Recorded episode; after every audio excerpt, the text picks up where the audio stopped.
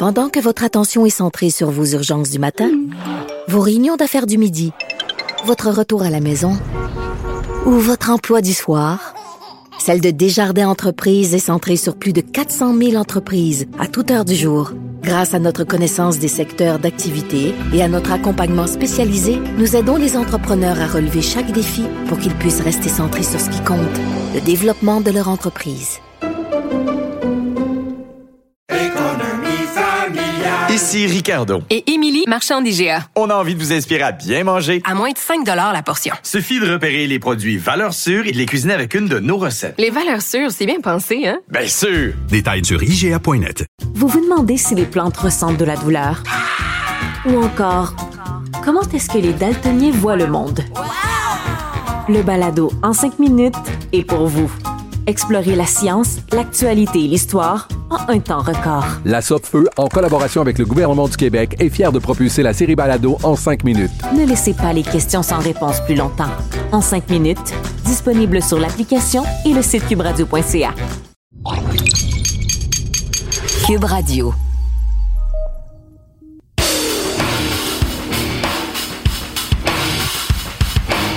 Passage à vide pour des équipes qu'on voyait pourtant au Super Bowl.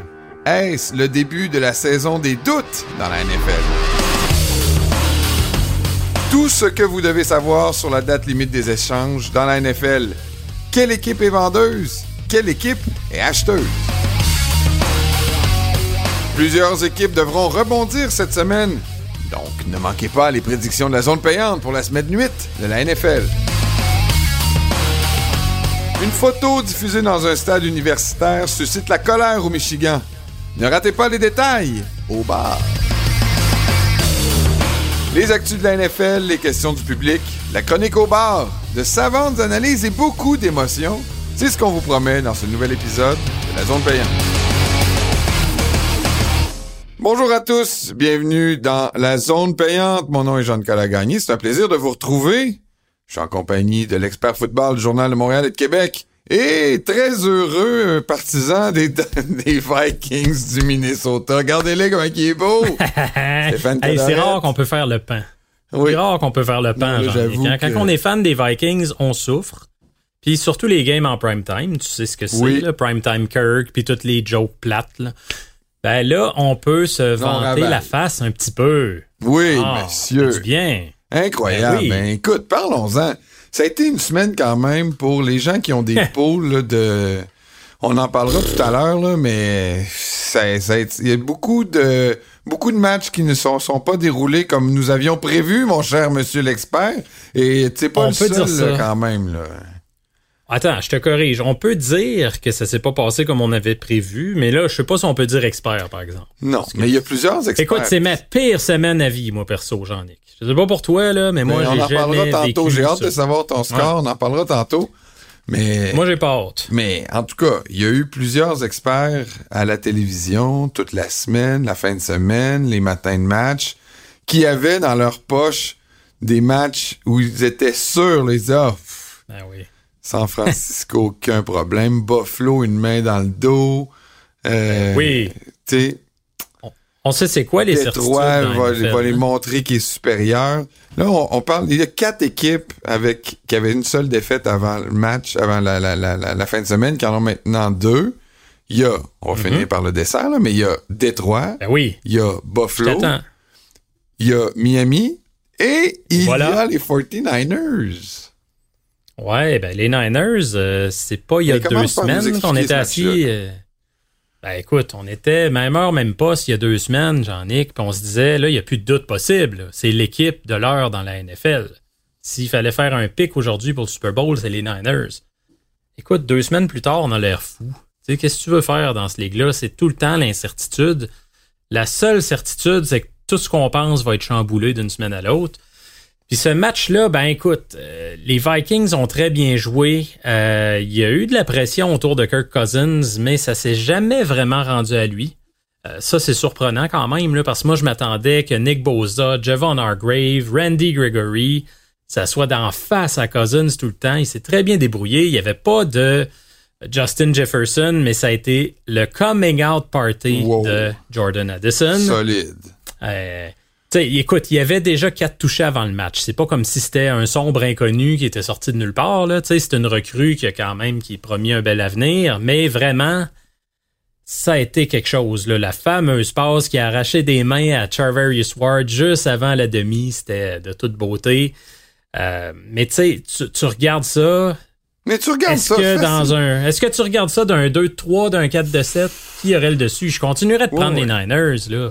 Je, je, le dis ben, humblement comme partisan des Vikings, mais c'est mon moment de gloire, fait que laisse-moi le vivre. Bon, mais j'étais très heureux pour toi hier soir. Je savais que tu jubilais, puis je savais que c'était un gros match, je savais que c'était prime time, je savais que les yeux étaient tournés vers les Vikings, puis je savais aussi que... Dis-le, dis-le aux gens que, dis-le que tu aux gens que tu m'as écrit, t'es arrivé de ton match, puis tu m'as dit, hein, c'est à demi, puis les Vikings sont encore dedans. Dis-le. Exact. Oui, oui, non, non, je suis revenu du hockey. Puis. Euh, ça m'a blessé. Oui, oui, non, non, écoute, je me dis, ah, je vais aller prendre ma douche, là, mais, tu sais, y a-tu vraiment une fin de match qui m'attend? Je suis pas sûr. Puis, il y avait plus ben qu'une fin de match. Il y en a eu toute une. Puis, c'est ça aussi qu'on se dit. Moi, tu sais, après ça, tu sais, les Dolphins ont perdu. Bon, contre les Eagles il nous manquait des joueurs. Euh, on était à l'étranger. Un match euh, contre euh, la nationale. les arbitres, on n'a pas perdu à cause des arbitres, là, mais tu on s'entend qu'il y a eu 10 punitions de l'autre bord calées, zéro de l'autre bord, des jeux importants qui n'ont pas été appelés. C'est pas à cause de ça qu'on a perdu, mais ça rentre dans les, dans les ingrédients. Il y a eu des calls encore plus flagrants contre certaines équipes en fin de semaine. Les Colts, honnêtement, se sont fait vraiment voler. Oui, oui. Non, non, mais c'est pour ça que je dis, je, l'ajoute, là, mais je suis pas en train de déchirer ma chemise sur le fait qu'on a perdu la game à cause des arbitres. Je pense que ça a été un facteur, là, mais tu sais, bon. Il reste que il y a 17 games dans l'année maintenant. C'est drôle, moi, je le répète souvent, là, on dirait qu'à 16, à 17 games, tu vas en perdre. C'est sûr. Tu vas perdre les Bills perdent contre les Pats. Match intra-division à Foxborough. Ah oui. It is what it is. Surtout des rivalités. Ben ah oui. Tu sais, eux autres, les Pats, ils jouaient leur vie en fin de semaine. Mac Jones, il jouait sa vie en fin de semaine. S'ils perdaient ce ben, match-là, leur saison était finie. Puis lui, il s'en allait sur le banc, personnellement. Puis lui, il s'en allait moi, sur le banc. Moi, je crois pas que la corde était longue, honnêtement, rendu là. Fait que... toutes les équipes qu'on a nommées, là, tu as parlé de San Francisco, Buffalo, Detroit, Miami, ça reste des contenders, là. Soyons sérieux un peu, là. Euh, c'est pas demain matin qu'on va dire, ouais, finalement, c'est tout croche, puis il y a des problèmes. Il y a des problèmes, soyons francs. Euh, mais quand même, je m'attends à voir ces clubs-là en série, personnellement. Puis... San Francisco, s'il y a un élément que je veux porter à ton attention, Jean-Nic. Est-ce qu'on a trouvé, est-ce qu'on a découvert la kryptonite de Brock Purdy? Puis je parle pas des Vikings. Je vais te parler d'un autre élément. Quand les Niners tirent de l'arrière au quatrième quart, on sait que c'est rare. Ça arrive pas souvent. Mais lorsqu'ils tirent de l'arrière au quatrième quart, Brock Purdy, en carrière, 12 en 31, 166 verges, aucun touché, trois interceptions. Écoute, est-ce que je suis en train de te dire Ah, Brock Purdy, mettez les breaks, il est pas si bon que ça? Non, c'est un excellent jeune corps arrière. Les Niners devraient aller loin avec lui, mais ça reste que pour l'instant, c'est encore un club qui est bâti pour prendre les devants tôt dans le match. Ouais, c'est pas monsieur sur cette avance-là. Non, non. Pour l'instant, non. Et ça peut le devenir. faisons attention, il faut être nuancé. Il peut le devenir, mais pour l'instant, c'est sa kryptonite à Brock C'est vrai que quand on, on tu sais, quand on l'a vu prendre le ballon avec euh, moins d'une minute à faire, moins de deux minutes à faire, pas de temps d'arrêt, moi je la filais pas. Honnêtement, euh, c'est pas à cause qu'il y avait juste un, match moyen, mais c'est comme si c'est comme il t'inspire pas encore assez confiance. Ça va peut-être venir avec le temps, mais il est jeune encore, tu dans sa carrière, là, puis lui demander de faire des comebacks avec euh, l'équipe qu'il a, il serait capable pourtant, mais c'est pas. Il l'avait fait à Cleveland, c'était pas si mal parce qu'il a amené son équipe en position de beauté, puis c'est un beauté raté. Mais à Minnesota, c'était clairement pas ça, puis Bynum avec l'interception finale. Mais euh, écoute, je voulais juste le souligner hmm. parce que on voit encore que les Niners, c'est un club qui a été construit, c'est ça. Mais ce qui m'a le plus inquiété, ce qui m'a le plus inquiété moi sur Brock Purdy, on dirait que c'est Carl Shanahan à la fin de la game. Quand il a fait son point de presse là, il était vraiment prompt à dire, oh non, Brock Purdy était excellent. Ah non, non, Brock Purdy était très, très bon. Il était, tu sais, c'est comme, ben, voyons, là, pas, pas un enfant. Comme s'ils veulent surprotéger. Ben, c'est ça, là, tu sais. Ouais. Moi, j'ai trouvé, ça, c'est la seule chose que j'ai trouvé louche, un peu la réaction de Carl Shannon. Rapidement, j'aimerais ça que tu me parles des trois. Tu sais, si, mettons, il y a une équipe qui a perdu en fin de semaine, qui avait seulement qu'une défaite, puis qui a une défaite qui est peut-être plus, hum, ah, ouais, ok. dans ma tête, ah, ben, j'ai hâte de t'entendre, mais est-ce que Détroit a plus de doutes en sortant de la semaine avec leur défaite à Baltimore que les autres équipes? Euh, ben écoute, c'était une bonne volée. Ça, c'est sûr que ça te joue dans la tête. Là. Une volée comme ça, c'est quoi, 38-6? Ouais. Je le vois plus, moi, comme une mauvaise journée dans le système, puis elle est sortie. C'est mieux qu'elle soit sortie là qu'en janvier. Je sais pas si je suis trop optimiste pour les Lions, mais en plus, ils jouent dans une division où, euh, tu bon, t'as les Vikings à 3-4 tranquillement qui font du bruit un peu. Les Bears qui s'améliorent un peu, mais c'est des équipes qui sont creusées des gros trous. Donc, forcément, moi, je me dis, les Lions ont la voie peut-être un peu plus facile que d'autres équipes. La NFC qui est moins compétitive que la AFC, puis particulièrement dans le Nord. Euh, moi, je te dirais que dans les équipes qu'on a nommées, celle qui m'inquiète un peu plus, c'est Buffalo. Ah oui? Parce que ça fait trois semaines que ça joue mal. Ça fait trois semaines. C'est pas une mauvaise journée au bureau. Euh, on va recommencer, on efface, puis on recommence. Là. Tu sais, euh, contre Jacksonville, ça a été très moyen. L'attaque s'est cherchée beaucoup. Après ça, la semaine d'après, euh, New York, ils ont gagné contre les Giants, mais ça a tout pris à la toute fin. Euh, puis là, tu t'en vas perdre contre les Pats. Puis écoute, ça a failli être une remontée miraculeuse, mais il ne méritait pas la game. Mettons mm. qu'il l'avait eu à la fin, puis que Mac Jones n'aurait pas fait son comeback. Mais moi, Buffalo, moi, Buffalo, j'explique ça tu vas me dire, il y a des blessures dans toutes les équipes, là, dont Oui, il y en a. Il y a des blessures très importantes. Mais Buffalo. Euh, Comment tu l'expliques? Les blessures ou? Ben, moi, je pense que, moi, je pense que les blessures, dans, dans les quatre matchs qui ont été perdus, mettons, les Dolphins puis les Bills, là, je mets les deux équipes qui étaient le plus affectées par les blessures pour leur match. Mm Puis, c'est pour ça que je me dis, je suis pas inquiet pour les Bills parce qu'il y a des joueurs qui vont revenir. Il y en a qui reviendront pas, Marc, là. Mais, moi, ce qui m'inquiète au niveau des Bills, c'est l'attaque qui connecte pas depuis plusieurs semaines. Sais, il y a eu quelques volets là, contre les Raiders euh, en début de saison, entre autres les Dolphins. Désolé de te le rappeler. Mm-hmm. Mais l'attaque, d'une semaine à l'autre, c'est plus un automatisme là, comme l'année passée, l'année d'avant on sait pas trop. Il y a certains matchs où c'est off un peu. Comme je te le disais la semaine passée, beaucoup trop centré sur Stéphane Diggs. Hmm. Euh, on va peut-être parler, là, si tu veux, de la date limite des échanges. Est-ce que c'est le moment pour les Bills d'aller chercher un receveur en renfort? Bon, ben allons-y. Là, on, enregistre en début de semaine. À ce, moment-ci, il n'y a pas encore de, d'échange. L'année dernière... Il y, en a, il y en a eu un gros. Oui, il y en a eu un gros, t'as raison, on, y reviendra. Mais l'année dernière aussi, c'était la semaine... Selon mon souvenir, il y a eu beaucoup plus d'échanges euh, les jours d'avant que la, journée. Alors peut-être qu'il va y avoir des échanges cette semaine. Euh, mm-hmm. Vas-y, parle-nous de l'échange qu'il y a eu. Euh, les Eagles sont allés se renforcer à une place où peut-être c'était la seule endroit où il n'y avait pas de profondeur, mais sinon... Absolument. Trouve-moi deux équipes qui devraient acheter puis deux équipes qui devraient vendre. Ah, écoute, euh, les Eagles, là, juste pour résumer rapidement, Kevin Byard, un maraudeur, c'est celui qui a le plus d'interceptions à sa position dans la ligue depuis 2016, euh, depuis son, son, arrivée comme partant dans la NFL. C'était le cœur et l'âme de la défensive des Titans. Ça va être tout un leader, comme si les Eagles avaient besoin de plus de, bons leaders. Tu sais, la fameuse expression en anglais de rich get richer. Euh, les riches s'enrichissent. Je le vois comme ça, les Eagles. C'est un très gros coup. Ils n'ont pas donné grand-chose, un choix de 4 et un choix de 5. Euh, Kevin Byard qui peut amener non seulement des gros jeux, mais comme je le disais, du leadership, une belle profondeur. ils ont perdu euh, Chauncey Gardner-Johnson euh, sur le marché des agents libres, les Eagles. Ça leur a fait mal un petit peu.